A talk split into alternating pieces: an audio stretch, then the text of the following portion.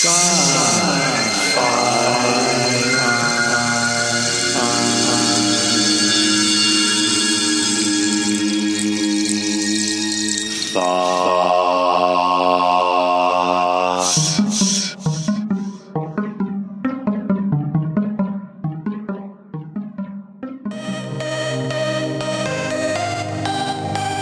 I'm Jonathan Jiang. My everyday life is doing satellite observations of uh, the aerosols and clouds from space. To use that data, we study climate change and also in how the impact uh, of climate change uh, to the environment, uh, you know, to the surface, and so on. This is the first episode of a series where we discuss a paper about avoiding the Great Filter, a projected timeline for human expansion off world. A paper authored by Jonathan H. Jiang, Philip E. Rosen, and Kristen A. Fahy. Now, let me introduce the special guests. I'm William Rowden. The workday, I coach and consult to enterprise transformation leaders, but on the weekends, I think about questions like how likely is human existence to continue and how can we improve our chances? Hello, my name is Len Gresky. By day, I help large companies improve their effectiveness in their product development. And my interest in, in this topic is around you know seeing the potential of humans and what people can accomplish when when they work at it. So, Dr. Jiang, your paper, Avoiding the Great Filter, a projected timeline for human expansion off world. What is a great filter and why should they be avoided? Great filter is not something, okay, we discovered, okay? It's a thought. Okay, you can call it a theory and whatever you call it. Great filter, you see in the past, there's aerosol impact on the earth, wipe out dinosaurs, things like that. So, so this is one example. Another example is even the temperatures, chemical compositions of a certain planet is suitable for life to, to develop. May or may not, there's abiogenesis, you know, the life can emerge. Okay. So people think we need to overcome sort of a great filters, okay, and you know, to even for the single celled life, uh, to evolve, to appear, then evolve into the multi-celled life. But actually, what exactly is the great filter? We don't know yet. Okay. Now, the life have evolved on the Earth, become intelligent. But if you look outside the Earth, it's a silent, the great silent outside of the Earth. Okay, people talk about UFOs, there's uh, science fiction movies like Star Wars, things like that, right? But in reality, there's no scientific evidence whatsoever to discover, hey, aliens has visited life already.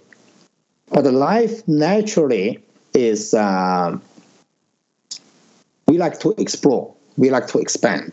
You see the Artemis programs. NASA is going to send astronauts back to the moon by 2028 and to start to build a moon, moon base. By 2038, the astronaut will land on Mars. So we are human expansion into the solar system. It looks like it's going to happen. With that trend, sooner or later, we are going to move to the stars. Okay. Now you think about it, universe is 13.8 billion years old. Okay. The first star in the galaxy appeared more than 10 billion years ago. Okay, our, our sun is second generation star, maybe third generation stars. If life evolved in other galaxies, maybe they already visited us, but we don't have the evidence. So that provoked us to think something ahead of us. We call it great filter, or you call it self annihilation. It's very difficult for us to pass that great filters. And to the stage, we have advanced physics technology enable us to reach for the stars. Our current understanding of physics tells us we are trapped on this tiny dot with limited resources. Okay, it's difficult for us to travel to the stars. People say, "Hey, in the next 200 years, uh, we can do that because uh, you know the, the the, the the advancement of technology is is exponential growth." But if this is true, why not no aliens visit us? So that's people think there's something stop us to expansion travel to the stars. That is the great filter we are mentioning here. So the idea is that there's some kind of danger that other civilizations may have mm. not allowed them to expand or grow or mature, mm. so that they can contact us. Is that is that the the uh, overall idea of yes. a filter? So yeah. So in the paper you just mentioned here, we try to estimate if without great filter, let's say, with the current data, the data tell, tells us the advancement of technology is, is grows very fast. If we follow this trend, when okay, it's possible for us, we can build a city on the moon, build a city on the Mars, and go to the moons of Jupiter and maybe reach for the star, Proxima b. Actually, currently we are working on some other cities to see other research to explore what is the great filters. People talk about, hey, there's um, environmental disasters, you know, and climate change, possibility of nuclear wars, the overpopulation, for example, maybe asteroid impact the Earth, artificial intelligence. Now, if that's true, what is the possibility that can happen to become great filter? Actually, if uh, you check arXiv, we have a prints about the simulations to see whether or not this is possible. But that said, you know, and the paper you just mentioned, it's still possible for us if we can overcome the great filter we so called. Eventually, human will travel to the stars. So we can meet other other other uh, civilizations in the in the universe. And, and and if I read into this correctly, that just by the title, or we believe, or you believe, there's a strong correlation that getting off the planet will avoid a great filter. Yes. Yeah. yeah, yeah. That means if you stay on the Earth, you put old old eggs in the one bracket. Okay. You look at uh, human history. A million years ago, everybody is on East Africa. Okay. If we stay there, we are not moving to other continent, become multi-continental species. Looks like we dead. And also, it is interesting. You know, people always ask me, you know, how you can come up with the estimate, because this is in the fu- future and this is not observation. How you can come up with the estimate? I tell you, it's the data. So I give an example. The life appears on the Earth 3.5 billion years ago. The, the, the first first line, okay? But from the single cell, the simple life to the multi-celled life, you know, to to have a to have a life in the ocean takes a billion years. Okay. Then takes up maybe another half billion years, you know, for life in the ocean to move over to the land. Okay, we have mammals. Okay, now very very slowly evolve. Okay, the modern human appears on the earth probably one or two million years ago, but it's uh, you know and we learn to make tools. We learn to cook the food. Now we have slowly have an agriculture. Then we have a communication. We have a language. We have a written language. The written language appear maybe only uh, less than 10,000 years ago. And our written history, so to speak, maybe 5,000 years ago. Now, the language of mathematics, mathematics is very important because that's the language to help us to understand the universe. Okay, appears maybe um, 1,000 years ago. The modern science is only a few hundred years ago.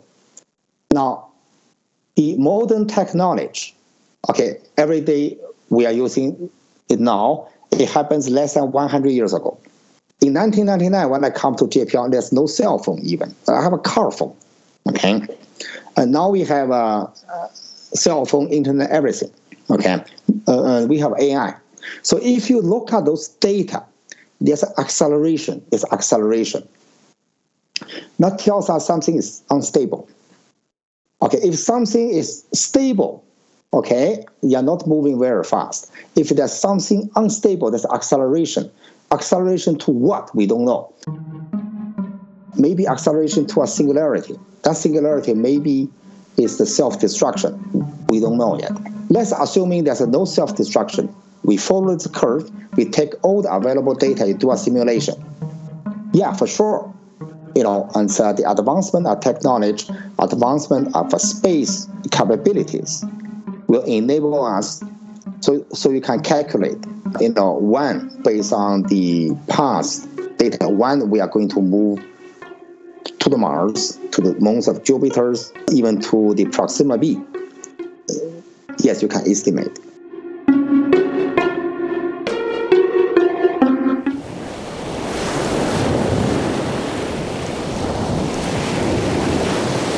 Are you interested in science fiction with a Hawaiian twist? Nafi is a retired pro surfer who works security at a pineapple plant. He falls for a girl who uses him to break security so she can investigate a conspiracy to destroy Hawaii's pineapple crop. Unfortunately, she gets caught Nafi gets in trouble, and the epidemiologist who's behind the pineapple virus is out to kill them. Honolulu Hottie is a cyberpunk action adventure novelette set in post global warming Hawaii. To get this novelette, go to Amazon and search for Lancer Honolulu Hottie. I have some goodies in the show notes for you. A link to Jonathan Jiang's paper that you can access with your mobile device, and you could just tap right on it and it'll pull in the paper. What are show notes? Show notes show up right in your podcast player, or if you downloaded this MP3 from the web page, go back to the web page and you will find the show notes right there. Next episode, more Dr. Jonathan Jiang. Why is having a projected time frame for humanity expansion valuable? So at the same time, you are going to reach when we are going to face in the danger. Okay, when is technology will move faster for us, you know, to leave the earth before the danger is being reached. Most politicians, they don't have vision that long. They only taking care about. They only thought about next four years, maybe next eight years. If somebody is telling them, "Hey, in the next 50 years, in the next 100 years, something is going to happen," they say, "Ah, I'm not going to be interested."